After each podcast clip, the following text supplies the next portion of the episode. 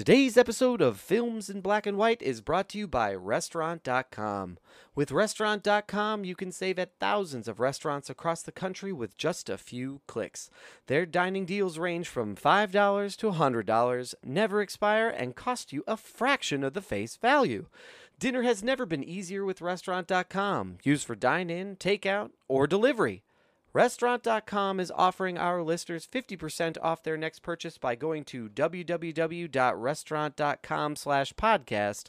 That's www.restaurant.com slash podcast for 50% off your next purchase.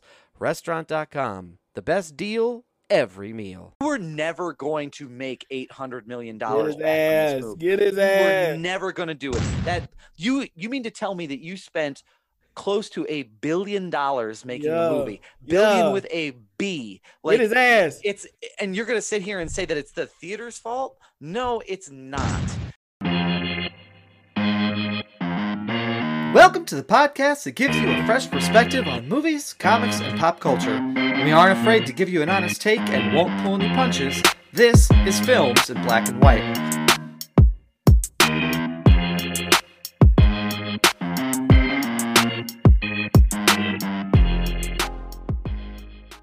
Welcome to Films in Black and White, everybody. Happy you all could join us. And just really quickly, if you came here for some type of fucking news or updates Get 'em. or electoral college discussions, Get you 'em. go somewhere else. We are Yeah, not going we are not those people. tonight. We are not those people. Um, as Brittany reminded me yesterday, I am not a mathematician or a pollster, so I should just stay in my lane. so we that's where we're gonna leave it. Um, welcome to episode 34. Oh, I love that. That's accurate. Yeah, very Mhm. much so. If Mhm. ep- welcome to episode 34 the Living Podcast. Yeah. I'm glad everybody could join us as we stick with our James Bond themed quotes. Again, rest in peace, Sean Connery. for sure. Um, let's just do our quick roundtable, see how everybody's doing, and I'm going to kick it down in the Zoom. Uh, as far as the windows are concerned, uh, to Marcus J. Destin. Marcus, how we doing? I am here to set the vibes for the evening. I am here to give it to the people. Um, I- we, we we say no politics, but you know it's like a nasty margarita. I might put some salt around the rim. You know what I mean? You don't know what I'm gonna. Honestly, this is the vibe that I'm on, everybody. Okay, and if the music is too loud, then fuck them because this is the vibe that I'm on. Okay. into pieces. This is Oh, my Jesus. resort. Wow. No This is where I'm at, everybody. Okay, because All right. to be honest, to be honest, Oh fuck this election. Fuck everything, okay? Because because because I am I'm fed up with a shit. I am on my last straw, ladies and gentlemen. Yeah. If they have put this shit into a damn season finale of the election. I didn't know when I was watching fucking Grey's Anatomy of the election, but they are dragging this bitch on for two Oh and I don't God. understand why this is still on air. Uh, I thought this was over. I thought I would go to sleep last night, and uh, I thought I would go to sleep last night, and that this will be over, but it is not over. And so, It is not. um, you know, we're still going. So I said we wouldn't gonna talk about politics. How am I doing? I'm doing pretty good. I'm not gonna lie to y'all. Okay, I'm not gonna lie because, um, for me, I did a lot for escapism for Okay. The past two days. So Okay. going into what are we reading and what are we watching? Easy. I watched a lot of shit. I watched Witches Okay. on HBO Max. oh, nice. right. Legit. It's, it's okay. It's a it's a good movie. If anybody is interested in my my personal view on it, I say it's a solid six out of ten. Nice kids movie. Nice. Um, it's okay. It's all right. Um, Okay. I watched Apocalypse, uh, Dark. Um, Dark Apocalypse or whichever one for Justice League. Um, Oh. That was actually really, really good, really dark film. I don't know if anybody's ever watched it, but there are no up moments in that. So you got to be careful where you watch that one. Um, I, I watched Godzilla. I watched a little bit of Power Rangers. It was just a, like it was like a nice, you know, get away from it all. You went you you went everywhere. Yeah, I read. went I did read too. I read too. So I, I started rereading Pedagogy of the Oppressed, um, and I'm I'm starting with that one. But I have White Rage is next on my list, and I'm gonna reread Ego is the Enemy again. Yeah, got that's a great one. Wagner. Love that one. So I'm getting into it. But enough about me. Let us let's go to Bearded Cap himself. Yeah. Let's go to Bearded Cap himself. Uh, Be- bearded cap in the house. Bearded Beard, Bearded Oh, Cap in man. the house. Like, how are you feeling? Let's get to it. that is those are all apt of how I am feeling. For those of you that follow me on Twitter, uh, it just came about that my avatar for looking at all the election results is bearded Captain America from Mhm. Infinity War, and that is Yep. exactly how I'm feeling today. It's uh yeah. Also, shout out to the Papa Roach music drop. That was Yeah. like, oh my gosh, that, that just brought back a flood of memories. Um, Yeah, that was amazing. it's a great song. Yeah. Oh my is. gosh, I'm I'm all over the place. Uh like it's really hard to even like focus on this particular bit of like how have you been? I don't know, man. Highs and lows. um I think what I'll focus on though is yeah, this election, it's been yeah, it's been tough to just kind of watch everything and I've tried to do some self-care of not ingesting every tiny bit of information that comes out. It's important. Um Yeah, but really, yeah, really important. yeah, I I guess uh, the electoral college sucks. I'll just leave that there. Like it is not a good Yeah. system, and that's a whole other podcast. But that's mentally where I'm at. So to uh, to really dive into like how I've been dealing with this and working through it through media, I have very much been leaning into movies and TV. Um, and working out, I, I that's how I'm processing my There you anxiety. go. That's all right. That's, that's good. That's solid. Went for a big run uh, uh running? yesterday and then uh, we watched uh the the latest episode of mandalorian uh which Nice. was Yeah. fantastic uh Oh, yeah. as a star wars fan it was it there was like an easter egg every five minutes from like Yeah, the they- original they- trilogy They put like- all of those in that first episode of the second season. Like, hey, are Yes. you been paying attention? Well, I hope so. Yes. And I know this is films in black and white, but I'm going to take a quick detour to, to TV. But like Timothy yeah. Oliphant, like they, it really feels like the direction for him. If you're familiar with the show Justified, it really felt like he came on set and he was like, "Hey, I'm ready to to do this new Star Wars character." Like, no, no, no, shut up. You know, you what what show were you Yeah. on? Justified? Yeah, just do that, but put the Boba Fett armor on, and that's really not a spoiler. Oh. That is in the trailer. So if Is if that good or bad for people that don't understand the reference? um, it is surprising because Boba Fett Yeah. is eaten by a giant sand monster is. He in is. episode six, and Mm. he's and I have like a whole rant about him, but like some people worship him because he's like Oh, this really yeah. cool bounty hunter. So Mhm. what's this guy doing with his armor? In any case, it's really cool. Mm. It Yes. was great. Um, so that another took my mind another show reference is it's take your character from the uh, HBO series Deadwood and make that in space. Like Yes. it's every like western sort of like badass Yeah. like the law character and Yep. just do that but make it spacey. space. Yeah. yeah. but make it and that's how i keep pitching the show to my dad because like he loves westerns and keeps like what's the show about brian and i'm like well like it's just it's like all the spaghetti western stuff you grew up with Mhm. but like space that's it like that's the pitch that's how they made this Yeah. Um Yeah. You got to be careful with that though, Brian, because you True. tell me that, then I think of Cowboys and Aliens, and we know how that movie turned out. Sorry, I mean, Harrison It wasn't. It wasn't bad, but you know, it, you know, you know. man that movie I, I will take a short detour that movie got so much hype like the It- graphic Oh, novel daniel craig and Har- like just Yeah. Harrison Yeah. Ford, like just everybody was Mhm. so hyped up for that movie, and then it just turned into Olivia Wilde like doing weird chanting in the desert. Yeah, it was. I, it just yeah, that's a Yeah, good was- way to was- put it. It was underwhelming. It was very like for for the storyline that it was. I was kind of Yeah. like, okay, I could get behind this. But then you watch it and you're like, eh, this is just 007 in space. Yep. yeah, I, oh, like. I, oh my gosh, yeah. In any case, yeah. In any case, uh, I I, I watched Rogue One. Um, that Alright. was a that's a good feel good movie for me, even though the ending isn't like the most happy, but it always like Yeah. gets me. And then of course, still watching The Boys. Nice. Um, I only have two episodes of that left, so pretty pumped to finish that. Haven't Nice. been reading anything, um, but that is what I have been Okay. doing. Yeah. So All right. Well, All right. you know, self care. Just I'm trying. Yeah. I'm trying. nothing wrong. Nothing wrong with escaping a little bit. Uh, No, nothing not wrong with that at Not at all. So Brian, for people who don't know what escapism is, can you explain that to people?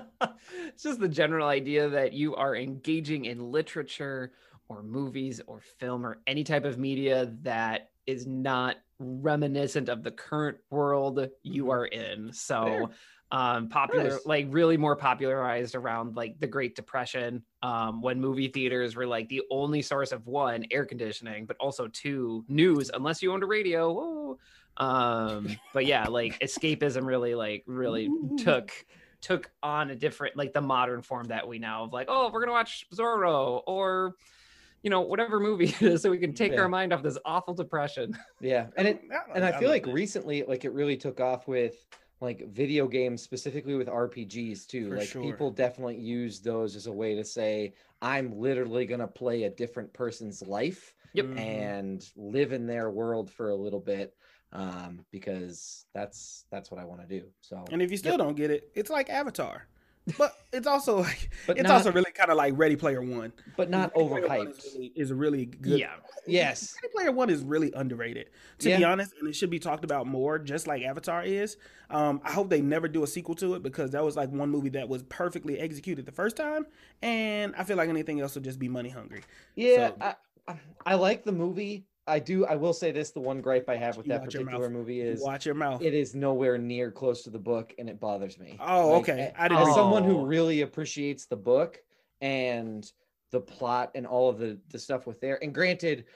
Ernest Cline, I think, is the author. Yes. Like he put a shitload of detail in it Yeah, that you just did. couldn't do, and you had to condense it down into a movie version. I like the movie version. It's just they took some liberties with the original story um, to make it a Kinda movie stretched it. adaptation, which is fine. And sometimes you have to do that because otherwise movies would be three hours long. So I feel like that could be a whole heated discussion because Oh, I got yeah. the music ready, Brian. Don't I- please well, I believe mean, me. I I'm not new music. prepared, but I mean, the idea, like, you know, a book is not a movie.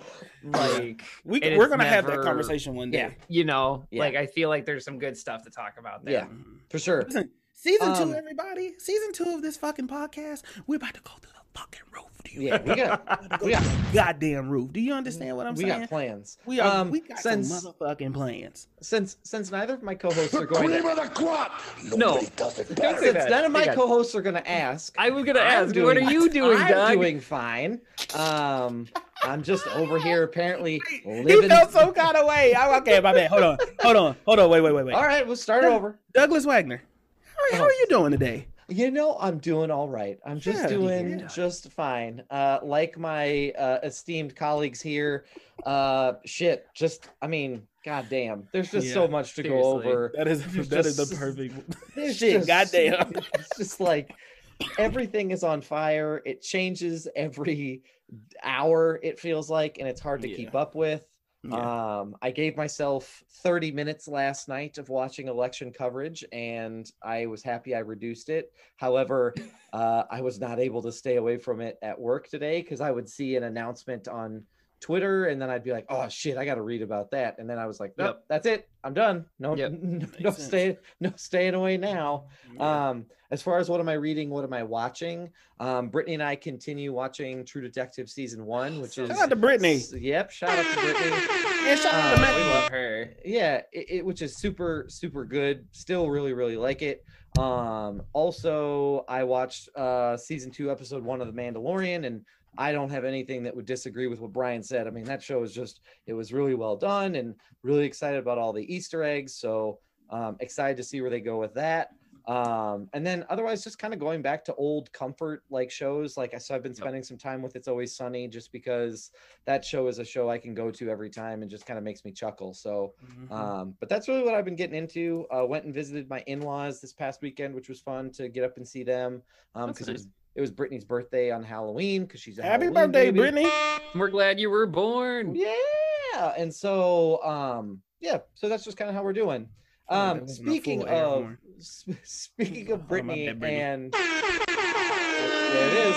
Yep, all of them at once. Speaking of Brittany and Maggie, um, Y'all gonna hear these fucking drops. I worked hard to find me an app that now we gonna hear loud and motherfucking clear. yeah, Marcus So is gonna we be are here. Trigger ha- trigger happy with the button today, which is fine. Mm. But speaking of Maggie and um, Brittany, uh, Maggie continues her tr- her streak of guessing our Facebook quote. Um, to be Shout to fair, uh, I mean. We're talk gonna- through the air horns. Talk. The, you gotta act like they're not here, Ah, like I they don't can't. exist. You have to so hard. push Um, through. Push through. but um yeah, so Maggie got it right this week, and the the quote was from Speed Racer. So I did kind of lob one up there. I do want to mention that Brittany made a Mhm. guess. and Yeah. it was incorrect, but I Read the appreciate the, effort. Her guess was, "Was this Herbie fully loaded?" Which it was not, Oh. but I mean, it was in that same realm of car movies, I guess. I like how you just like glossed right over it. with Herbie fully loaded. It was not. What, what kind of guess was that? I like how Brian Brian is so supportive. Brian was like, "Oh, okay, I, I can oh. kind of see how you got Okay. that." Um but she i mean but i what i appreciate is brittany's like level of confidence that she brought to this particular guest she was like i'll let you know where you can send my prize later like she was Yeah, just like yeah. that was it she put her cards on the table and she was let them fly so Yeah. um but yeah shout out to the two of them um Yeah. for just how they're doing there so but speaking of quotes, we do need to stick with our catch that quotable trend. Um, and so, Brian, you control the big board because we all got a big goose egg last week. Oh, so, yeah, that's Brian, right. where do you want to go with the game this week? Um, you know what? I will take the lead. I'll I'll give Okay. you I'll give y'all Hey, my Brian. quotes. Okay, Brian. Um, uh, Hey. yeah, we're just I'm gonna go for it. I'm just you right. should. I finished my cup of tea. I'm feeling feeling wired. We're yeah. Oh, yeah. Oh. All right. My oh yes. So my quote is if we can make it to the ground, we'll take the next chance and the next, on and on until we win, or the chances are spent. And that's one more time for all of you playing at home. Hmm. If we can make it to the ground, we'll take the next chance and the next, on and on until we win, or the chances are spent. This is a war movie. Uh, That's what I was just about This to is, say. a, this is like a battle Definitely movie. This is a war movie. This is an inspiring. but how old is the war movie? That's the question. Is, is it like, are we thinking GI Joe Retaliation? Are we thinking Hamilton? Hamilton is a war movie? no, it's not. That's not. Just keep going. I right through it. I through it. Um, I, I want to say this might be. I don't this know. is interesting. I- I'm gonna Uh, get this my- is interesting. Yeah, I want give to me get the my one hint. word. I want to get. My It's one not word just hint. your one word hint. It's ours. Ours. Ours. Thank Can- you. Can we get the Don't be one selfish. word hint? Thank you. The one word hint is hope. Oh shit. Wait a minute. This has to be a Star Wars movie. It has to be a sci-fi hope. Now I'm gonna I might go out on a limb here and say it could be Star Wars. He just watched Rogue One. You know what I'm saying? And True. you know, it a could be point. it could be Rogue One. He could be trying to slip us It the okey doke. And he Uh, went down a deep. be- he well, what's the a, other one? He went down a deep Star Wars hole, like He on. Facebook, of doing hot did. takes about them. So He I think this is where he's thinking. But So, is it is it Star Wars? The what is it? The Great Hope? Which one of these has the hope in it? I, Which I one? mean, which one of these Star Wars got a, hope a, a? New Hope? A New Hope? Yes. Okay. I don't think that's it. So Okay. I The dialogue is too deep. Okay. So here's what I'm gonna say. What's your guess? Okay, Marcus, do you want to go? Yes, my guess is gonna be Rogue One. Um, And you got it. All right. You got it, Marcus. You got it. This is from Jyn Erso herself, right before they land for the Yeah, third yeah. act, played Uh-huh. by the wonderful and very talented Felicity Jones. Yeah. Nice. Damn, I was gonna go- son, where'd you find this? I was gonna go with I was gonna go with the Rise of Skywalker just because I, I wasn't Ah, exactly sure. sure. Um, so but good but good job, Marcus. You just Yeah. got you. you- Marcus, you perfectly logicked that out. Thank you. Thank Oh, Here yeah. was my breakdown. The dialogue was too deep to be the older s- Star Wars. They Yep. never had dialogue that long, and that was kind of like lengthy. So I had to. Yeah. Yeah. I'm saying, I know. I know. I know. Yeah. I know. I know. I know. All right, Marcus. Marcus, you guessed correctly. So why don't you take us into what your quote Let's is? do it. All right, here we it. go. You got to control your smiles and cries because that's all you have. And nobody can take that from you. You got to control your smiles and cries because that's all you have. And nobody can take that from you. Oh God. Um, I no idea. I'm, I'm stumped. You got Well, me. I, have don't no think it's clue. Keanu Reeves, That was- and I don't think it's The Lake House. So I also feel don't like- think it's a Nicolas Cage movie. And if No. it is, holy Damn. shit. Damn. this is a this is one we both don't know. I mean, I feel like it's a movie about like acting or like Yeah. Like I mm-hmm. have this mental Yeah. image of like like a person and they're trying to be an up and comer, and they're like, hey, Yeah. the mentor's like, hey, mm-hmm. you need to Yeah. do this to make it in the TV biz. I don't like know. the- I don't even know what that impression is. Yeah. I like the philosophy. I like the philosophy. All right, gentlemen, are you, would you like your one word hint? Yeah, I'm gonna Yes, slam that hint button. All right, here we go. Your one two word hint really is going to be King Kong. Marcus, is this Godzilla King of the Monsters? And no, it is not. Great All right. guess because we talked about that today. We did great- talk about that great today. guess. Brian, it's on you. I don't feel good about this. Uh, I mean, I guess. Uh, you said King Kong, and that's a Mhm. giant monkey, Mhm. but Mhm. uh, I, I don't I don't know how that would relate Brian's to trying what you logic- told me. Logic this out. Um, I mean, I could like love and basketball this, but I I, I guess I, I'm gonna I'm That's, gonna that's a do I'm gonna as I try. say, not as I do. Type. I As don't- the, it's Doug was not- talking shit in the background. it's not Pacific Rim. I don't know. Is Mm. this? Oh, that's a good movie. I don't know. Is this Pursuit of Happiness? I don't know. Mm, I don't no, know. it is not. Great guess. Okay. This movie, gentlemen, is Training Day. With Oh my Oh. gosh. Once you said Kong, once you said King Kong And and, I said Brian King started to logic when he started to logic it out, I was like, Uh 'Cause huh. King Kong ain't got Ain't shit got on shit me. on God me. damn it. Thank you, gentlemen. I, I close. Good quote. I feel I'm a not little disappointed by that at all.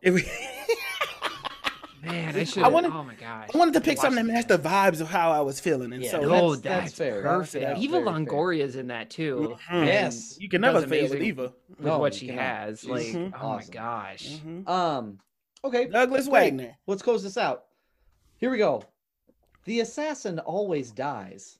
It's necessary for the national healing.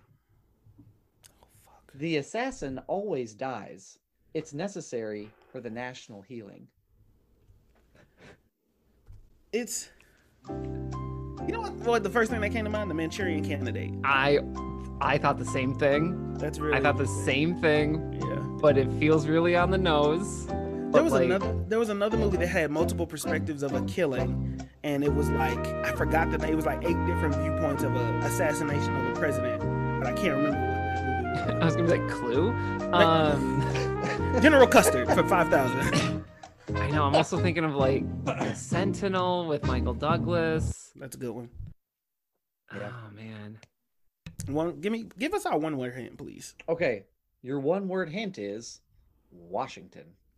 Oh, I got it. This is Manchurian Candidate. Yes, it is. I am Congrats, Good Marcus. job. You got it first. You buzzed in. You were confident. I Well done. Yes, pick- thank I was you, trying to gentlemen, thank pick- you. I was trying to pick a movie that had like political ties, given everything. Yeah, Um, yeah. and that's what came to mind. I mean, shout out to Marcus. Marcus Yeah, crushed it this week. Marcus, you are on fire. Yeah. Thank you, Yeah, gentlemen. Thank you. good Thank work. you. Listen, that's a great movie pick, Doug. Um, Yes. That's a great movie because honestly, I've seen that twice, but I can't tell you what it was about. I think hypnotism. I think hypnotizing him to kill somebody. It was but I can't really remember. I mean, the basic gist of the movie is that um, it's like a Russian brainwashing movie, and that Yep. there's a trigger that basically clues this person in to like become an assassin, um, and then basically they sacrifice the assassin um, um, to carry out their political motive. That so makes sense. yeah, that makes sense. That's a good. That's a good. Hey, listen, And a remake. fire options, everybody. Fire options all around. I was just about to say, I feel like this is like a perfect snapshot of where all three of us were Oh, this yeah, past absolutely. week. Like Marcus went just like, nah, it's shit. Like shit is it is bad. We are in it. Like I went like, oh, like look at this wonderful war movie against the odds, and Doug's like, nah, man, there's this bad, bad stuff happening. Now watch for it. That's Yeah. what makes it films in black and white. That's abs- abs- I love it. black and white. Um, so great, Oh awesome. my god. So we have uh, an interesting topic that we are going to cover this week. That's a Yeah. little bit different than what we've done in Mhm. the past, and then we'll Mhm. kind of get to news. Um, but but Marcus and I were having a conversation about film soundtracks. Now, how we got to this is entirely out of like right field. Somehow we got to we like free associated our way into f- film soundtracks. It was um I watched Godzilla this weekend. I really liked the Godzilla from like the late 1990s, early 2000s. Then that took me to Puff Daddy because he had a song "Come with Me" on their soundtrack, which is how we got to film soundtracks. And we watched the music video while he got blew up by a jet, but he survived Yes. So into a white suit. Oh, Yes. okay. yeah. All over the place and, and random yeah it was just kind of crazy. But we wanted to talk about and what we wanted to challenge everybody on the podcast this week is to think about your top three favorite movie soundtracks Mm-hmm. um, and maybe why they're your favorite and finally your favorite song from those three all combining all three what's your favorite song um, out of the three soundtracks. So um, i'm going to kick it over to brian and Hello, have Brian. brian talk about his favorite movie soundtracks of all time so brian All right. kick us off Well, I would love to tell you all about these. So I just want to make sure I'm gonna tell you about all 3 Mhm, right? mhm. And Oh, yeah. then at Yep. the end, you want me to tell you my favorite song? because I'm Yep. gonna play it. lay it oh, down okay. Here we go. oh Yeah, we're in the future. So my top three movie soundtracks. So for those of our listeners who have listened to me on previous episodes, so um, I've mentioned I'm dyslexic, and so like I process sound very, very differently. And one of the reasons I love movies is because they're very visual, and it's very easy for me to understand uh, what's happening in a visual sense far easier than how I hear it. So like for a good movie soundtrack to stand out to me, it really has to connect with the visual material. So um when i first guested on this podcast i taught i my quote was tron Oh, yeah. bio digital jazz man Mhm. and that is my first uh app, like it is it is one of my top three soundtracks do i need to do a, a number one two three with them all I gentlemen just I think just top three is fine. All we right, need top to three. Yeah, yeah, yeah, yeah. so the Tron sa- soundtrack by Daft Punk, it is it, it it is not a traditional soundtrack, but it gets the vibe of like you're in a computer world. It is Yeah. weird and it's it's all of these electronic synth beats that work and like you hear the music and you're there. And Yeah. that is one of the reasons why I just love the original Tron so- soundtrack. Tron Legacy is probably what I should say. Tron Legacy. Yeah. Um, and it's a soundtrack so good, Daft Punk remixed themselves. Uh, that's that's one of my go-to facts right. about it. So, um, I love the original soundtrack, but the the remix is on my workout um playlist. It always Nice. gets my blood pumping. Super So, cool. Yeah. Good pick. Good pick. Um, so then I take a deep, I take a sharp left turn here, Okay. and I go to Scott Pilgrim. Uh, the Ooh, soundtrack for Scott. Pilgrim is Good just- choice. It just blends with the content so well that like Oh, yeah. when i hear any of that like really grungy type music Yep. like i see scott pilgrim being poor and like pining over these people who he Yeah. do- it doesn't really feel like he should get Mhm. um and there's just there's actual good music on it i think that's Oh, the for thing sure. that i pull out from it because like when you have to like make up a song for a movie it's usually like super low effort it's in the background like unless Yep. it's like goofy movie where it's like no the song's like the centerpiece of the whole thing Right. Very good point. um, you know you got like there's usually not that much thought put into it but um you can tell like even some of like the normal songs that aren't showcased in the movie there's really good thought put into them and it's this really like just harsh 90s grunge vibe to them and i don't even sure. like grunge like that's the funny part like like, that, grunge yeah. punk That's like, super cool. this is not my jam, but um, it just works its way into my top three because I put it on and yeah, I'm there. I'm transported into. I I need to fight Ramona's Seven Evil Exes, Yeah, and yeah. that's my background music. So That's a I really for- underrated movie. And I forget about that movie soundtrack. all the time. Like I forget about that movie, right? but another just solid pick. Brian. oh Great. shucks. Brian's, Brian's on the road. Oh man, yeah. y'all are nice. Um, and uh, the last, my last here is Into the Spider Verse. Um, that soundtrack Yep. is Super it- legit. It is.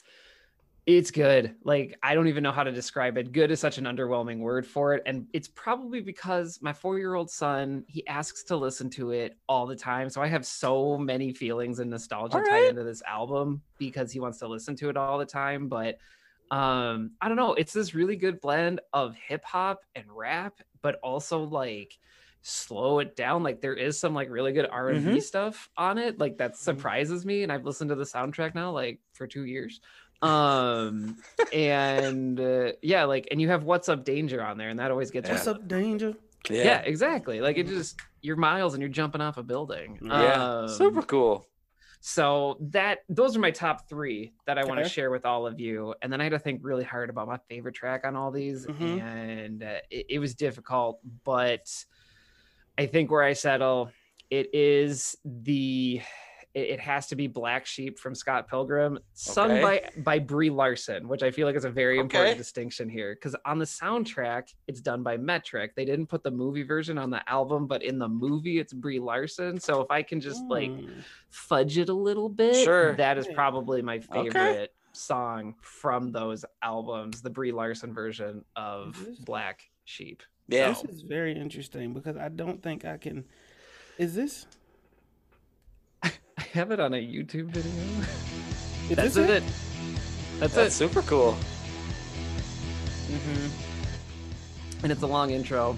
Yeah. Um, But, you're right though, like it's got that like grungy vibe to it. Like you can Right. you could it really like takes you there. Like There it is. Yep. yeah. And the funny part about this is Metric wrote it Yeah. to like almost make it a parody of themselves. So it's like it has all these weird layers to it. That's super cool. And then it's fitting into this narrative with Scott of like confronting his ex. Yeah. he's con- You know, like it's just, That's super This is legit. not Captain Marvel's Brie Larson, is it? yes, it is. It is is Captain Oh, Marvel's Brie wow. Larson. This is Captain Marvel. I need to Brie rewatch Larson. that movie. Yeah. Yes. Wow. And she's like, she sings it well. Like, it, it's a good song, and she's a good singer for this song. Like, I, yeah, it's always a gem for me. Yeah. And that movie is Solid. just full of ca- full of cameos too. So like Mhm. yeah. Oh my Yeah, gosh. solid solid Mhm. set of 3, Brian. Totally totally Yeah, that was a real it. good three. Oh, shucks. was real Well, thanks for listening. I appreciate it. Uh, Douglas Marcus- Wagner. Okay, I'll go. All right. Yeah. So I'll go. That's fine. Um, so I have three, and so Let's my first is um Forrest Gump and the soundtrack for Alright. Forrest Gump. The reason being is is that like I think from a storytelling perspective, um, this movie was heavily dependent on time period to set the stage, and if you listen to the soundtrack, it takes you through the movie's different time periods that it crosses into um as a as the album has a flow to it. Yeah. So like at the beginning, it's like, oh, Forrest is a little kid because of that time period, and then midway through, it's when he's in Vietnam. So there's some Vietnam War songs that are Right. in there, and then it kind of progresses all the way up into um, the climactic moment. So for me, just as a movie using music to advance its story and to create a world within the story it's trying to tell, um, I think that that soundtrack is just really, really super solid in its ability to kind of blend both the soundtrack storytelling piece as well as um, to accompany, like Brian mentioned almost with Tron, the visual medium having an audio component as well, which I think is Yeah. super kill, cool from a storytelling perspective.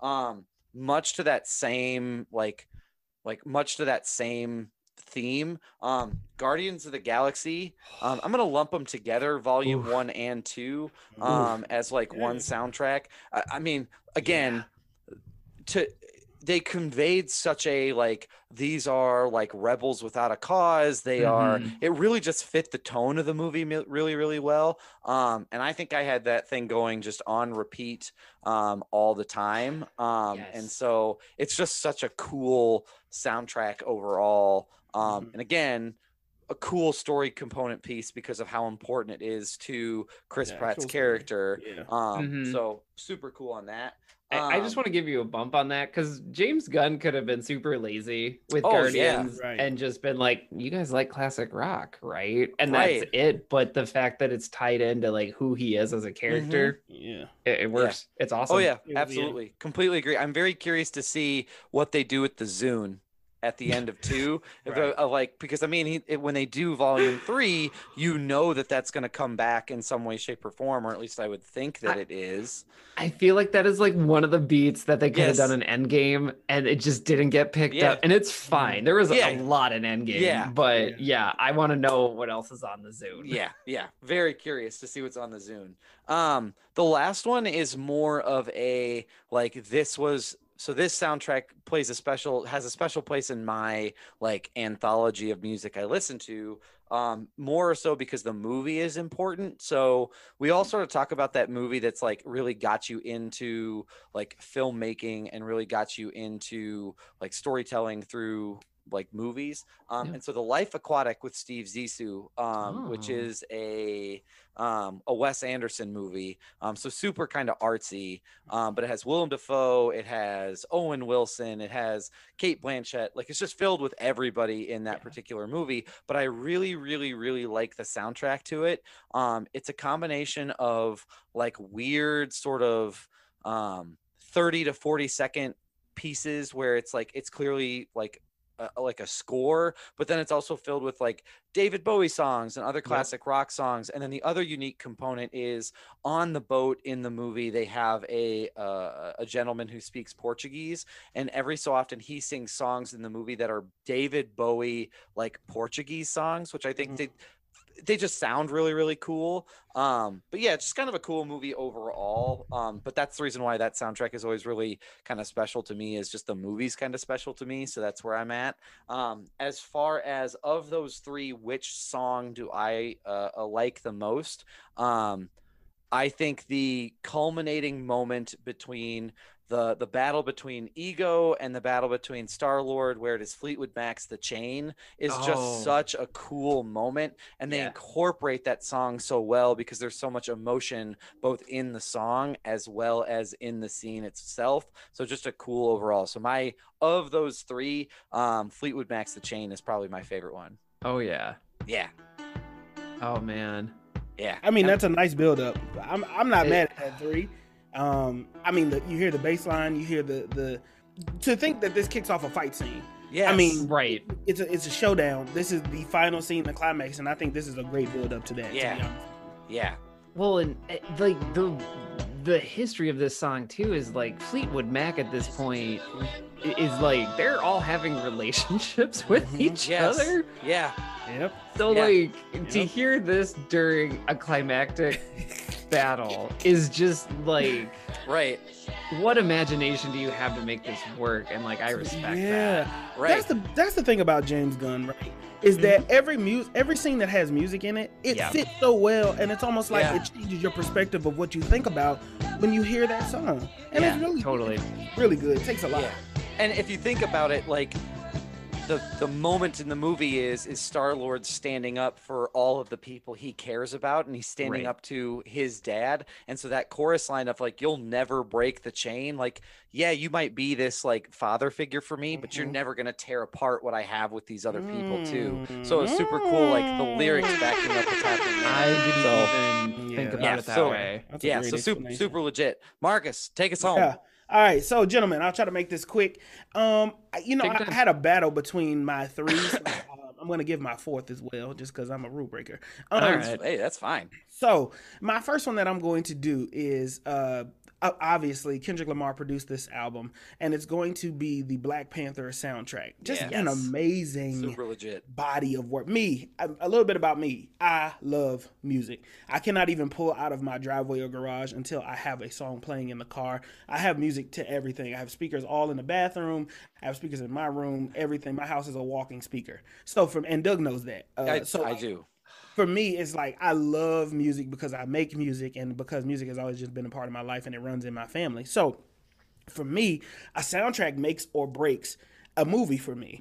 If it Mm-hmm. does sure. not line up, it can it can oftentimes distract away from the movie, the plot, whatever, because if something doesn't match a scene, Yep. uh, it, it, it pulls away from the attention span. But if you can manage to find something that blends very well with everything, it was fantastic. And I think that Black Panther, the soundtrack tells its own story from beginning to end that really kind of resembles and parallels the movie, but also it doesn't. It tells its own kind of story. Um, that Kendrick Lamar just did a great job doing that. It is a it's not all Kendrick Lamar. It has various artists on it for various vibes that really matches the tone of Black Panther. So for me, that was one of them. Another one. This is a classic. I hold it near and dear to my heart. Um, because my family, it was like something that uh, Lamont, my dad Lamont introduced me to um, at when I really got there, and it was something you kind of remember watching when you're younger, but you can't really remember. But then you, and it's kind of it's really cool. The Wiz, the Wiz Okay. album, which is the black version of the Wizard of Oz. it's for those Sure. who Oh yes. And it has it's a it's various artists on the soundtrack. Mhm. Great, it has Michael Jackson, Diana Ross. It has so many people on that album, and honestly, every time I hear it, there are just certain songs like if I ever play it, I have to play. I can't just play one from it. I have to play sure. more, and Yeah. it's and and it just I hold it near and dear to my heart because when we watch it, we watch all of these songs, and as I'm talking, Sure. I heard of a. I just remember another album. Jesus, it's so hard because it's Yeah. so good. Um, Dude, one Go of the- off, man. Go for one it. of the one of oh thank you so one of the other ones i like django django Unchained. Yes. if you ever listen to the django project it is a perfect parallel to what was happening in that movie Oh yeah. you can feel the same emotion watching the movie as you can from listening to the soundtrack Oh, for sure. is so much invested into it. And so I really like Django, but I didn't really want to make it my pick. And another one I was thinking of is Dreamgirls. Dreamgirls has a Oh, great wonderful movie, great soundtrack. soundtrack. Yeah. Um, beginning to end, know every song, every single song, and, and it's just it's so tough to just pick one. Um, and so for oh, and Suicide Squad was my last one. Suicide Squad had a very great album. Yeah. The movie This just came out that of left field for me. Listen, Tell me, tell me go about back this. and listen to the Suicide Squad album. It was so diverse. It's almost like you can hear what the original out what the original movie was supposed to be through Sure. this soundtrack. And so it just it has rock, it has it has hip hop, it has all these mixes of what the Suicide Squad is supposed to be, this diverse group of badasses coming together and it's like that's exactly what they did with this album was put badass artists, R&B, um hip hop, rap, rock, like all of Yeah. that stuff you put it sure. into one and said, here is your soundtrack. Now, you're asking me, Marcus, all those things you just gave, what is your favorite from there? And I'm, I'm gonna be honest with you, it's so hard to pick. But um oh it's so hard to pick. It's so hard to pick for me. Uh, I don't oh man. Okay, let me pick one. Let me shut up and pick. Take no, take your time. Think about it. I do want to give a point out, For and sure. Marcus, Please, inter- please do, interrupt me please do. if when you have it. Um, Fortunate Son appears from so Fortunate Son by Clear Creedence Mhm. Clearwater Revival shows up on Suicide Squad and Forrest Gump. I don't have an album that has Creedence Clearwater on That's it, really but I was funny, trying though. to find a song that connected all three Yeah. of them. That's Mhm. really funny. Fortunate Son is the closest one. I'm sure I could like morph something out of Yeah. into the Spider Verse, but I, You I want to have can't- a I you can't. want to hear like a weird piece of trivia that I know. So my dad, when we were always in the car, I had no control over the radio. My dad's adage was, "When you drive, you pick what we listen to. That's that's the rule." Oh, So okay. that was always what it was. So I grew up listening to cra- classic rock. So while kids were Oh, getting yeah. super into Green Day, I was like, "Have you heard this album by Led Zeppelin or the Rolling Stones?" Because Oh it was just like what I grew up with. Um, my dad told me every time Creedence would come on the radio, he would say, "The lead singer is not from New Orleans or Louisiana. He's from California." But by listening to the way his voice is when he sings, you would never be able to tell. Like he sounds like he's singing like Southern blues, but he's just a California rocker. That's it. That's funny. Yeah, I really John like that a Fogerty. lot. So, gentlemen, here's one of my favorite songs, and it's strictly off of the strength of me missing my family. So, really, it's this one. So, I'm gonna. It's Cadillac Car off of Dreamgirls. Mm. So, as of right now, this is my favorite. I got me a Cadillac. Cadillac, Cadillac. I got me a Cadillac car. Got me a Cadillac. Cadillac, Cadillac. Look at me, mister, I'm a star. I'm So this song is like I'm this is it was like Jimmy Early, aka played Yeah. by Eddie Murphy himself. This is the part of the scene where they're trying to make a hit, and they they are blowing up, and so they make this song that is really good. But what really was intriguing about this um about about that song was they had it stolen. They had it Sure. by a white group that sung the exact same song and went pop and basically got rich off of it. So Wow. then they had another song which led into the badass song of the film, which was called Step Into the Bad Side. You got me to thank for you now. It was so good because it just sets a whole fucking vibe. Into the bad. It's just a vibe. It's just a bop. Whenever you want to listen to it, it's really, really cool. So, um, for me, that is my favorite right now, just because I miss my family and us singing along with that. I That's need to go back to that. I haven't seen that. I, I have not seen that since it came out, and I'm so happy you brought Yeah. that back. Yeah, I haven't seen that in a very long time as well. So definitely worth revisiting for sure. So Gentlemen, great picks Yeah, across the board. Just segment. Shout out to y'all. Yeah. Yeah. We're going to try and do this more with like we'll try to do this more with some other topics like, you know, your top Mhm. 3 villains of all time or your top Mhm. 3 heroes of all time or what have you. So, um yeah, so stay tuned And with tell us us what your we can- favorite, what your three favorites Yeah, are. that's tell us your three favorite. Talk Yeah. to us. Get with us. You know what I Yeah, mean? get us on Twitter or on the Facebook page. I mean, Brian's over here on Twitter responding to himself. Um, so just it's called engage- threaded tweets, okay? I'm, I'm not just like I'm not just ass- like sitting in my Brian. office just being like, "What do you think, Brian? This is what I think, Brian." It's just I, I Brian's doing I'm, the with you. Lord. I'm riding with. I'm riding with you, Brian. I'm with Brian's doing the Lord's work over on our Twitter page, so I Oh, really shouldn't say shit to him about it. I just thought it was funny. It's about Um, engagement. I'm trying. yeah, I'm no, trying to boost right. engagement. But engage with us on Facebook or Twitter or even on Instagram of like share your top three albums with us or maybe even just your favorite song from your favorite movie or what have you. So Yep. um because we'd love to share that um with all of you. Um What's up everybody? We need to take a moment to talk about this week's sponsor. Have you heard about Anchor? You haven't. Let me tell you, it is the easiest way to record a podcast. What makes it so easy? Well, first off, it's free. So, right out of the gate, that's a plus.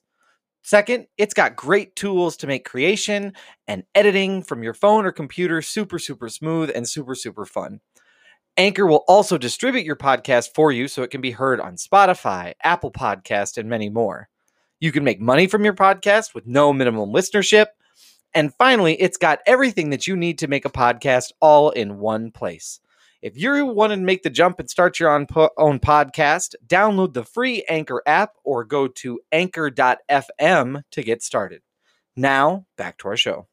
It is a Newsweek episode. As I mentioned at the top of the show, our news is a little light this week. Um, and so let's just kind of go around the horn and, and share maybe one or two pieces of news that we might have from the past week. Like I said, there's not a ton to get into. Um, it was relatively slow For with the election and everything else, um, but worth diving into. I'm actually going to kick us off with our first piece of news. For sure. I love that. I love that. um, it's super, super cool. So mine is James Bond related. Um, Mhm. so uh, No Time to Die is scheduled to come out, and they've been kind of doing some press uh, junkets with some different areas. Um, and this news story comes via Collider. Um, and so, in an interview with the director for No Time to Die, um, Cary uh, Fukunaga, I believe is how you say his name. Mm. Um, he has said that what Rami Malek brings in the villain from No Time to Die is unlike any other James Bond villain that we've seen over the course of the film's history. Um, Hmm. Says that he really takes it to like a dark place. Um, apparently, Rami Malek spent a lot of time like diving into what the motivation for the character is, and the director mentions that he actually takes more of a horror take with this particular t- character than he Oh, does nice. necessarily a spy take. Um, so Mhm. super cool, and I'm super excited to see that play out. Um, and the other, you know, the other factor that comes into the No Time to Die stuff is that La, La, Lashana Lynch, um, who plays um, sort of the side kind of comes in um halfway through no time to die from what i understand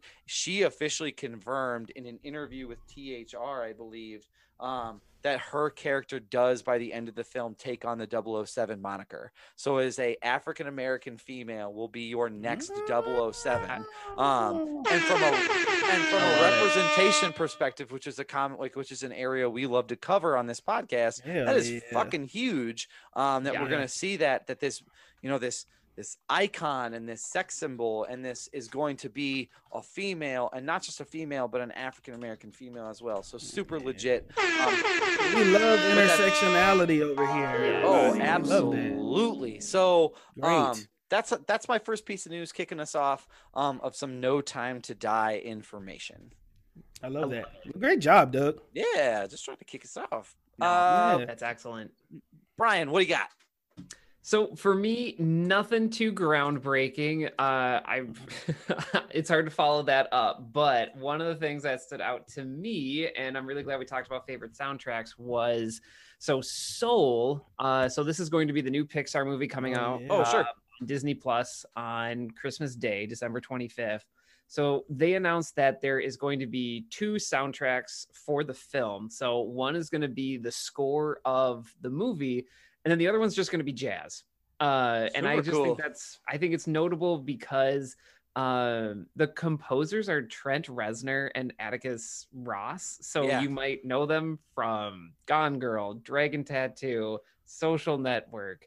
Um, they also popped up in the recent Watchmen TV Yeah. uh, series as well. So um, I'm just really excited to see what they come up with. I enjoy jazz. I, I enjoy like I, I just I enjoy it. So I'm happy that there's Yeah. gonna be a lot of it. Um, and that they're dedicating like an entire album to just like For nah, sure. like this is the movie, but like here's the vibe of the movie that we're Yeah. going Yeah. for. That's So- im- so important. So for sure.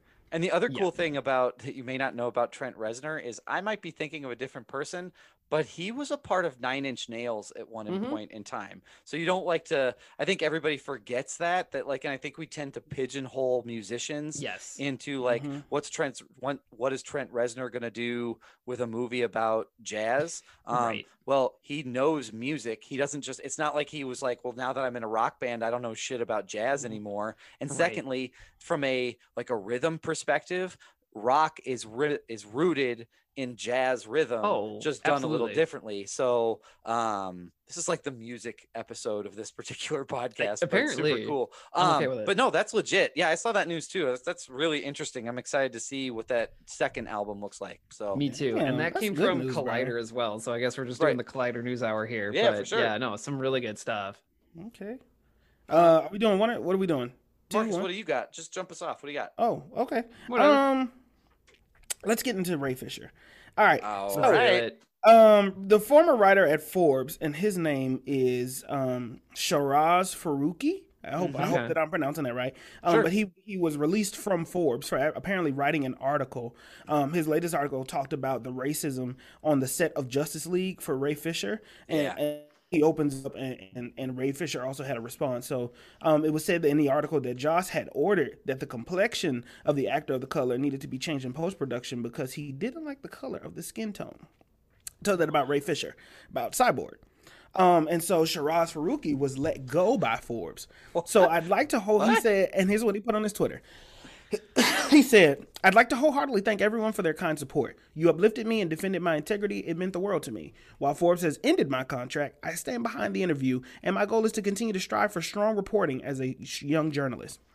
Ray Fisher supports Shiraz and states that he will get to the bottom of it, including the changes to the order. And Ray Fisher tweeted this out. My team and I have been in contact with Forbes regarding the unorthodox changes that were made to their October 29th article written by Shiraz Faruqi. Um, even more concerning is that Shiraz is now listed as a former contributor.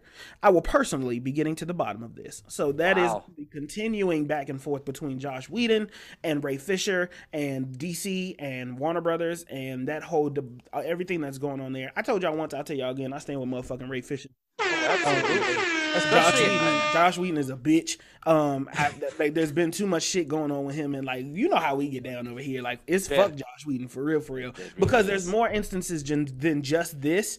Um, and until I'm proven wrong, if I need to come back up here and apologize, I will. So for anybody out there listening, don't act like I'm no bitch because mama ain't raised no bitch. So like I will, I will admit when I'm wrong. For me, I am man enough to admit it. But until then, it's been nothing but negativity coming out from Josh Yeah. Whedon's side with no response from him on how he treats women and how he treats actors of color. And so Yeah. Yeah. until Good then, point. it's fuck Josh Whedon forever. Yeah, and the other thing that I think is super legit is that it also came out this week that um, Zack Snyder reshot everything with- Everything. with with with Ray Fisher. He didn't use a he didn't use a, a single scene at all. Um, so uh, again, not to piggyback off your news or to coattail you at all, but yeah, I mean, I think that that that news article is definitely pl- problematic. You cast a person of color to play Cyborg, and then you're going to Yep. change his skin tone. Fuck you, man. That sucks. Yeah. Well, and it's just it's unethical. It it brings up so many issues, and I think the thing that really is just a huge red flag to me is that I- mean you're removing the entire quote. This isn't Mhm. something like you're quoting or you heard from Ray Fisher. Like Ray Fisher is the Mhm. one Yeah, told you this as a primary source, and you're too scared to print it. it. Like that's a problem for me. And I also think that like Joss Whedon eh, like he does have a problematic history with folks of color. You look at a lot of his shows, and Yeah. there's just not a lot of folks of Oh, yeah. color there. Going back to Um, Buffy the Vampire Slayer. exactly and Mhm. and it- you even if you're a fan like and i am a fan of buffy i'm i'm, I'm a Mhm. fan of buffy and that story but i also recognize that like no the, the there's a very big problem here Oh, yeah. a bunch of white suburban kids and there's like no people of color involved here and you're saying this takes place in california that is not a reality i can identify with but I think to my main point here is that like I think the more stuff we hear about Ray Fisher, it's just really hard for me to ignore it, it and we have no reason not to think he's not telling Yeah. the truth. Like, and Yeah. I just, I just, it makes me has no reason and to there was no reason to do it. Right. Yeah. Yeah, you have no reason to lie, and that's part of the reason why my fuck Josh Whedon is not just for Josh Whedon; it's for any motherfucker that really thinks like that. Because like there are Yeah. too many people in his position, and also who was Right. the other old guy that was uh he got he went to jail. Um, he was the big producer that got in trouble. named Oh, Trey Weinstein. Weinstein. Yeah. Thank you. It's so many people that are like that that are in these positions of power that feel like they can get away with shit like that. Yeah. And and you expected people not to speak up. Ray Fisher already said, I don't give a fuck if this was my last movie. Right. He Yeah. already said that at the beginning and was like, I don't care. For you to be able to still support people that treat people like this, and I'm not gonna tie this into the world that's going on now, but you know, put it where it falls. It's dangerous as fuck Oh, for sure.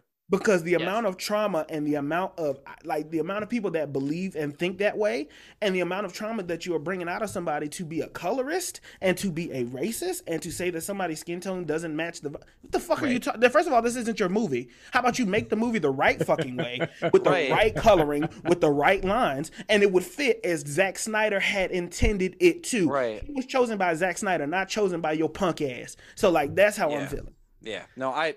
Yeah, I, I. This is this is problematic for so many different reasons.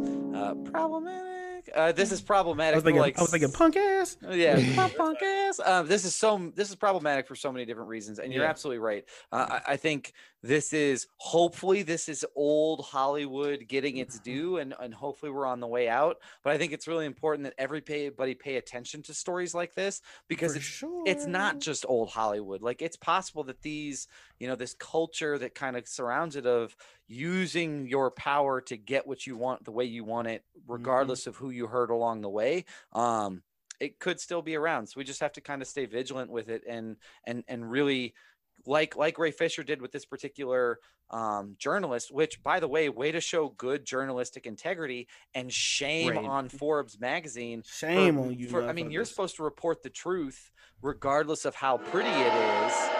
Yeah. I mean, you're supposed to report the truth, and now we can't trust you with that anymore. Well, and they, I think the most bizarre thing about this is that they try to put the genie back in the bottle. Like Yeah. they, they took the Right. quote out, and then you're gonna put something from WB and Joss Whedon in its place. Like, yeah. that is just asinine to me and i just i think of all the times that there are people of color and they're voicing their concerns that are legitimate and then people are just like well no actually that you that's your mm-hmm. concern here's i'm gonna tell you how i feel and Right. people of color and their voices and their opinions and their views and their facts mm-hmm. are just Yeah. completely pushed aside and like that mm-hmm. literally happened in real time with this article Yeah. so it's just it's absurd and it should not happen and it's not okay and, and not to beat a dead horse, but I will go because for it I just feel like I feel like you know, as journalists, you're supposed to tell the truth, not not Yeah. the not the shit that's entertaining. I want to hear the truth sometimes. You know what I'm saying? And entertainment is good for escapism, but like for real, for real, if you would do that, Forbes.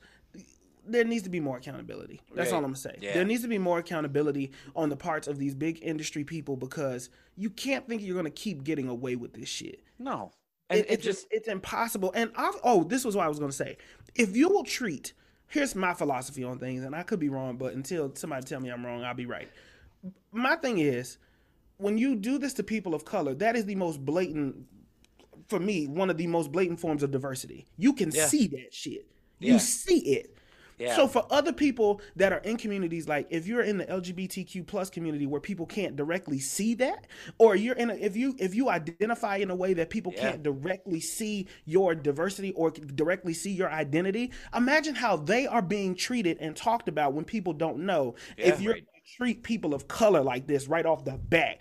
For sure. This- it's bigger than just one thing. If we can figure this shit out and how to treat this community, our community, I feel like if you feel like if we can do this right, it would help so many other people and pave a way for other people down the line. Oh, absolutely. Mhm. Yeah, completely agree. Completely agree. This is this feels like low hanging fruit before you tackle more complex issues like after you know what I mean? Like this this should be something that's easily addressed and it's the system not addressing it, which is really, really, really problematic for sure. So um yeah, good. Yeah, that was a good piece. That was That good. was a good Mhm. piece. That was good.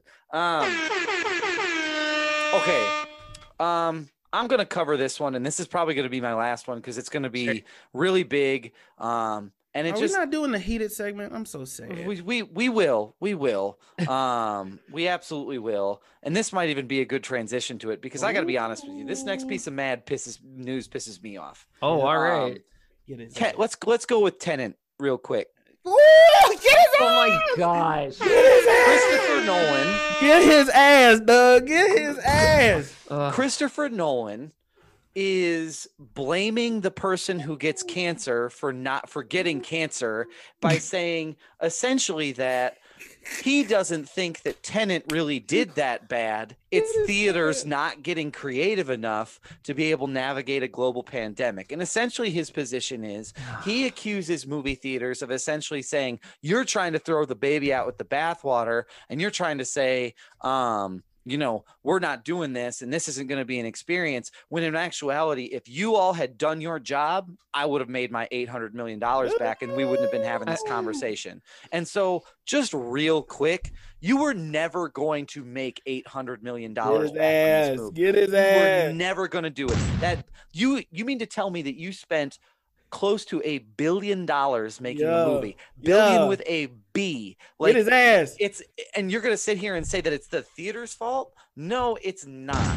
You picked a god awful time to release your big budget movie when if you had been patient and if you had been creative enough and been willing to say I'm going to do something a little bit different or if theaters said or- if your if your studio said, "Hey Netflix, I'll sell you this for 40 million dollars, but I'm still going to release it in theaters when I can." There are so many different options on the table to solve this problem. So Christopher Nolan needs to pull his smug head out of his smug ass because this is just completely off base. Get you his ass, essentially- You to to say to theaters, by the way, it's your fault.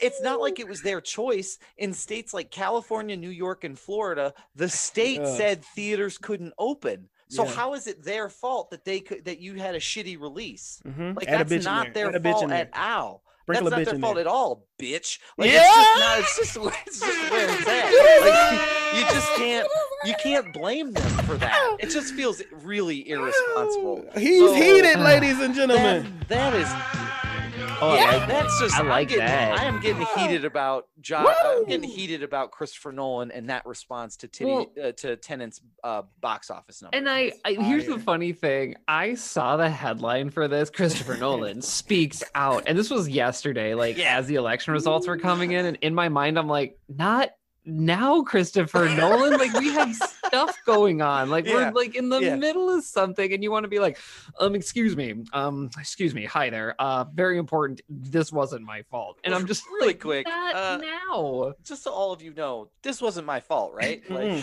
Jesus. So y'all fucked this up, not me, right? I couldn't agree more with Doug. Let me tell you why. Seriously. Tenet was overrated.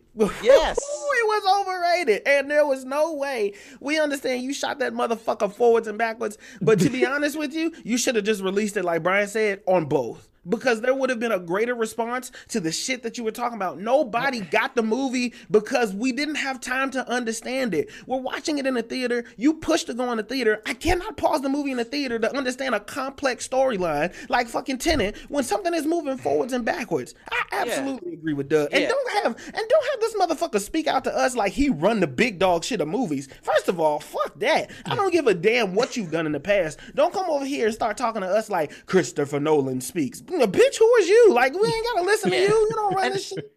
Sorry, Brian's grandmother who listens. I'm sorry. I'm, I and really again- am. My mama Oh no, it's just better. no. My mom's cool. I- Oh, again, okay. uh, And again, I'll say this: I, I entirely, from an artistic perspective, I get that Christopher Nolan for Warner Brothers, I think, is Yeah. usually their summer blockbuster kingmaker. He's I their get it. pole. He, like he Yes. the blows tentpole. movies out of the water. And so I get from an artistic perspective saying, I really want this to be an, a movie Right. theater experience. I get that. I don't fault him for that opinion. It's his art. If he believes that it should be experienced a certain way, Right. I get it. But he doesn't get to then also say, "Uh, you have to experience my art this way. And if you don't, it's your fault. It's Mhm. not. Like that just is such an irresponsible point of view of saying, like, oh, I want you to experience this way, but theaters, you either need to adapt or otherwise you're gonna fail me.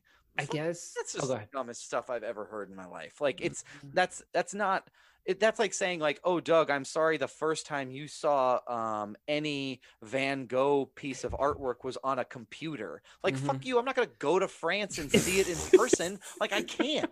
Like, it's it's not something I have the ability to do. So. Fuck you, Van Yeah. Gogh. Cut off your other ear. There's nothing I can do about it. Get out of my face about it. Motherfuckers So- on fire.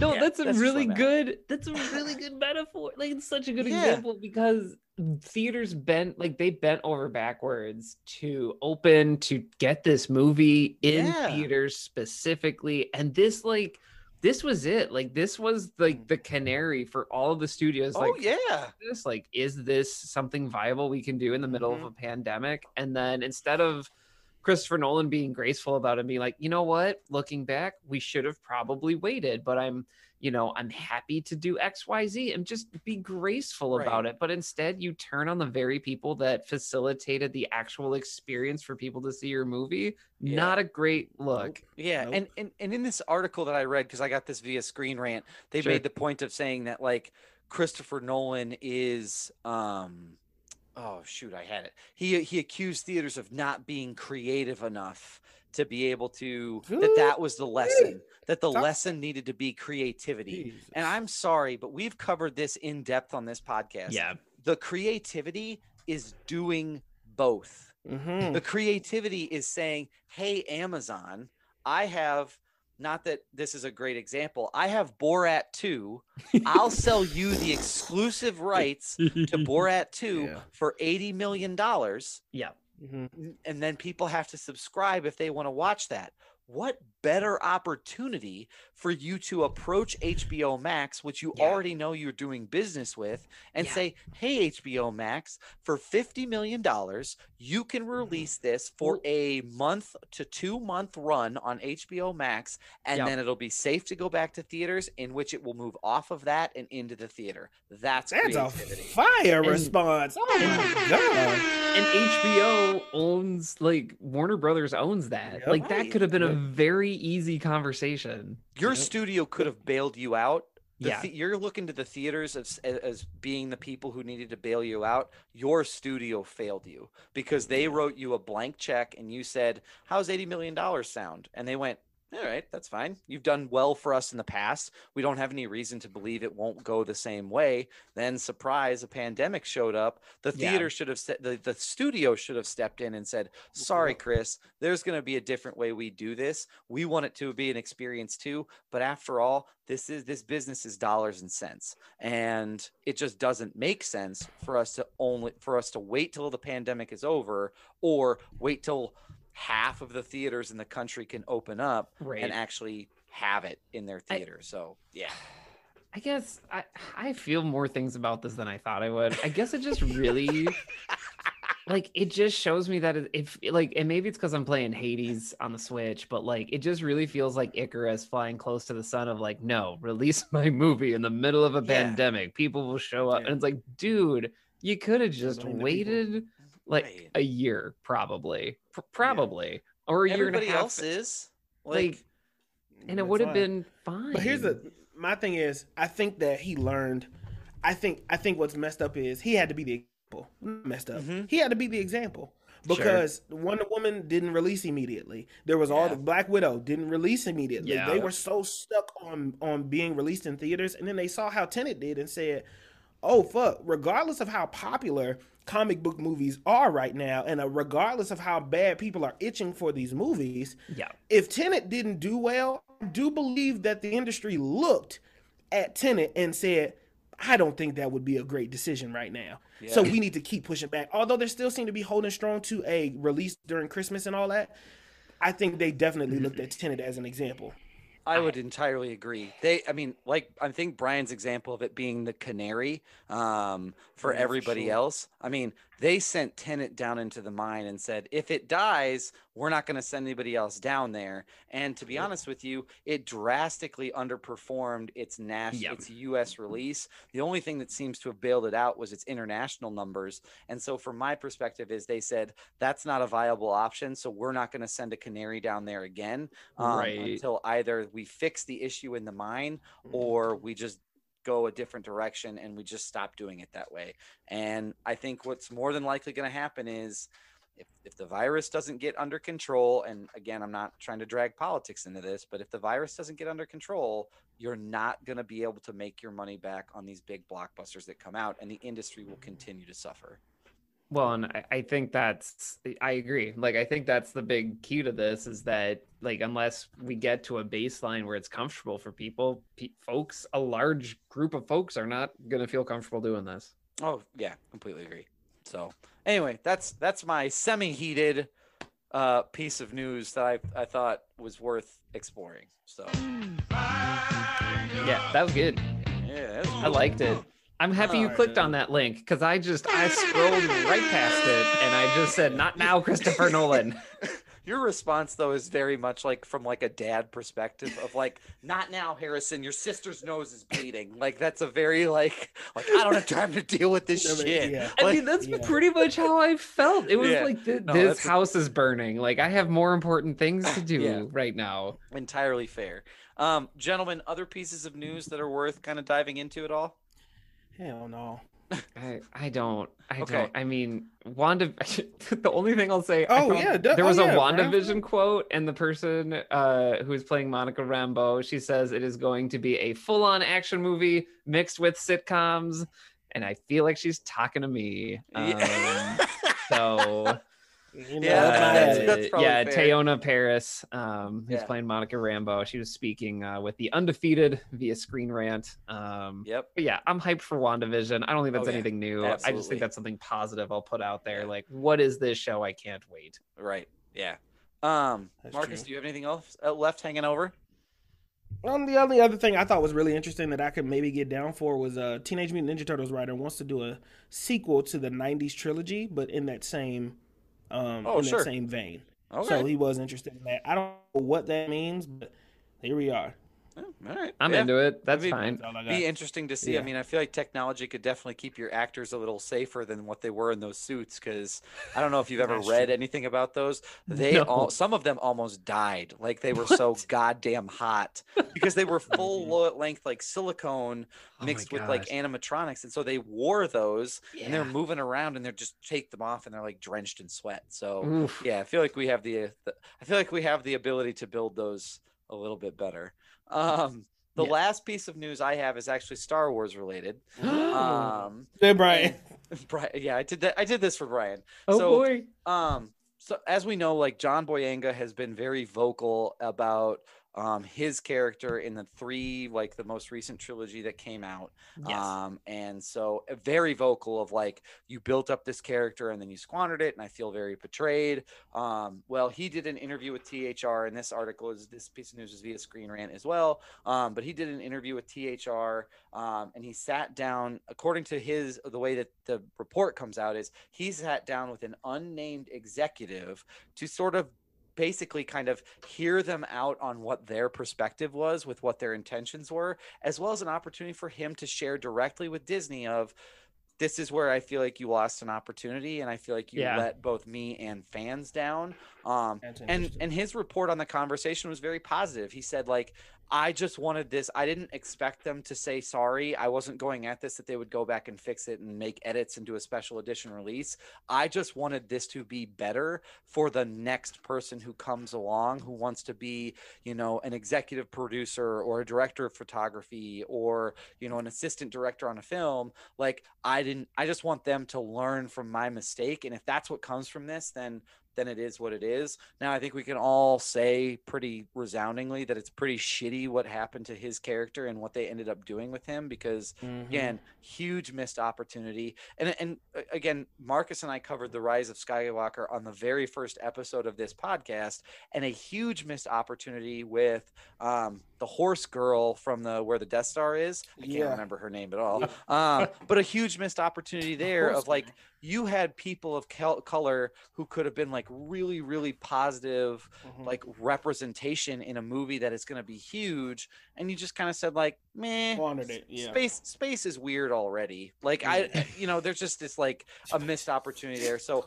again Wow. I, I hope i hope disney learns from it i hope no i to be honest i hope john boyega learns something from it but it sounds like a really positive conversation and just wanted to touch on it quickly so yeah I like it. that's what i got No, I I dig it. I I read that article as well, and It, it, there's a lot of feeling in it for me. I love Star Wars, and that I have noted that many times, but it just kind of hits a special place for me because uh, my my oldest son, like he watches the sequel trilogy, and all he wants to do is be Finn. Like Yeah. today, he legit took Oh. like his coat.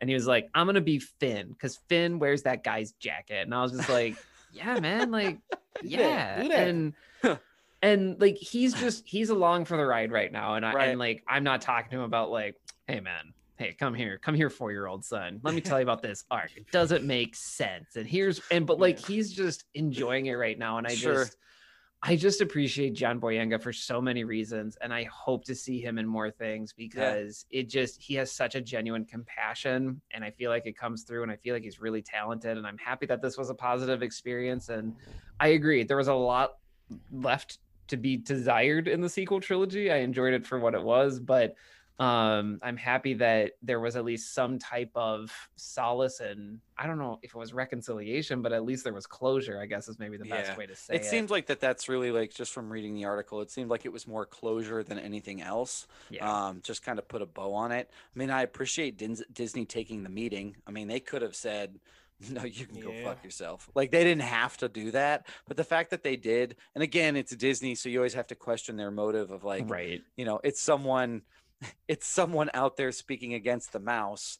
Maybe the mouse wants them to be quiet so they'll just give them Mhm. a meeting to appease them. A hundred percent. but hopefully that's i mean let's secretly hope in the best intentions of people and that they're actually going to take something from it. So yeah. That does us for news this week i think. So that closes us out. I mean There it is. again not a ton going on. I mean as brian mentioned there are bigger fish to fry at the moment but Yeah. worth noting um, on where things are at uh gentlemen i think this we have reached this time where it's time for us to close out our podcast but first marcus soundtrack. has to tell us what his Yeah. pick for next week is Oh yeah. I bet. So, due to some unforeseen unforeseen circumstances circumstantials, um, what's gonna happen is we're gonna watch Unhinged. Oh, okay, Oh, we're gonna boy. watch the movie Unhinged because the other movie I wanted to watch, um, they only have the non-interactive version available, and so we weren't able to do that unless we all bought the DVD, and we all don't have access to that right now. It wouldn't be here quick enough. So we are gonna watch Unhinged, and if you want, you can be found on YouTube.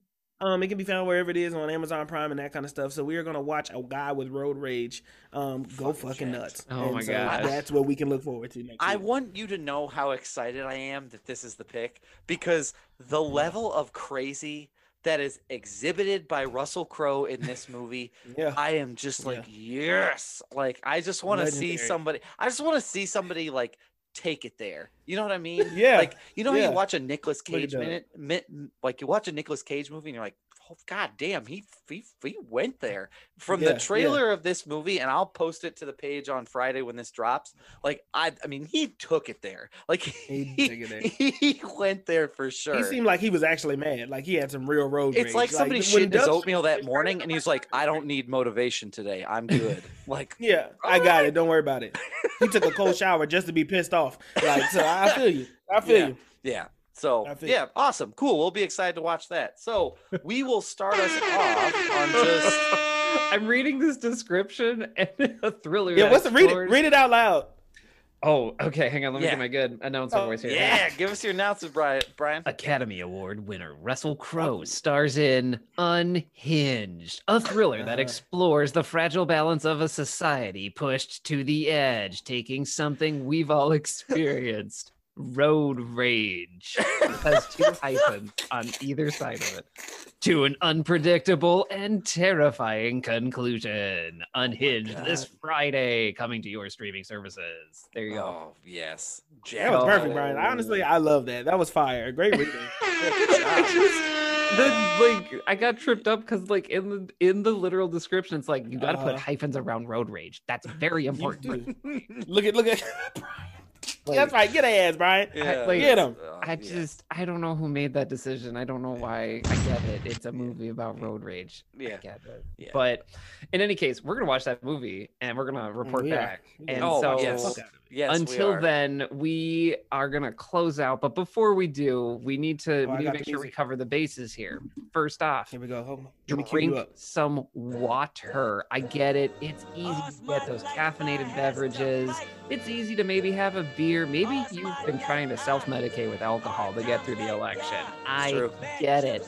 But here's the deal maybe just put it down, get a big old water bottle, and drink some water. Your body will thank you. You will feel better. Your body will feel better. So drink some water. Yeah, agreed. I mean, and Gatorade is not water, people. I know No, that it's it's been water. marketed as a sports drink. It's salt water and mostly sugar. Just like Brian said, drink some water. Also, in that same guise, it's important to keep yourself up to date on things that are happening. And what better way to do that than to read a book? Crack open a novel, just flip through the pages, whether it's one you read before, whether it's one that's new you've never read before, whether it's you listen to a book, but consume a book in some way, shape, or form because it's good to keep yourself hydrated with water, it's good to keep your brain hydrated with some words. So just do it. Read a book. It's what you gotta do. So yes, drink some water, read a book. Marcus. Listen, I don't know what else to say, y'all, man. Y'all know what time it is. And we hate I mean, ah, listen, listen. First of all, I'm gonna say we gonna be alright. Regardless of what happens, we gonna be okay. Okay, we gonna be just fine. All right, regardless of what direction this goes, we gonna be okay. All right, but in order to be okay, you may not have any control. You did your part. You voted, right? You did that. And, and, you may not have any control of how this goes or where the electoral votes go, but you know what you got control of? Wash your ass. I give you, I will give you 55 California electoral votes if you wash your ass right now. That's, that's Pause, a lot. pause the Makes or breaks podcast and go. It makes a break you. Matter of fact, I'll give you 269. Doug will give you one, and Brian will give you an extra one. So then we good. So then you Yeah. you win for sure. You so at be least the you can, president of washing your ass. you can be the president of washing that ass. Because listen, if, if, if you can't if you can't do that right, then how can you lead the country? And so, it, question. You can't go into a new presidency or old presidency with with stanky ass. So we really got to get this shit right right now. Okay, so please go go in there, get your favorite towel. I recommend a dark towel because you don't know how black it's gonna be after you wipe your ass. You don't know. So don't get a white one. Don't get like a cream one. Get like a get like a dark color one so you can really get in there so you don't feel bad about yourself after you look back at the rag. Okay, don't get the clean. Don't get the little goody goody soap. Go get some Irish Spring. Okay, go let a leprechaun dance up and up and down the crack of your ass so you can really get in there and get to it, okay? We're gonna be just fine. We're gonna be just fine regardless of what happens next. But in order to be fine, you gotta make sure that ass is clean and spick and span. Alright? Everybody feel me? Oh, yeah. I mean, we feel you, and I could not agree. So, again, just to make sure everybody's clear, you know, the triforce of this podcast drink some water, read a book, wash your ass, three keys to success. In the meantime, stay safe, stay healthy. We love y'all. We appreciate y'all. You took us over that thousand listen mark, and we will see y'all next week. You goddamn right.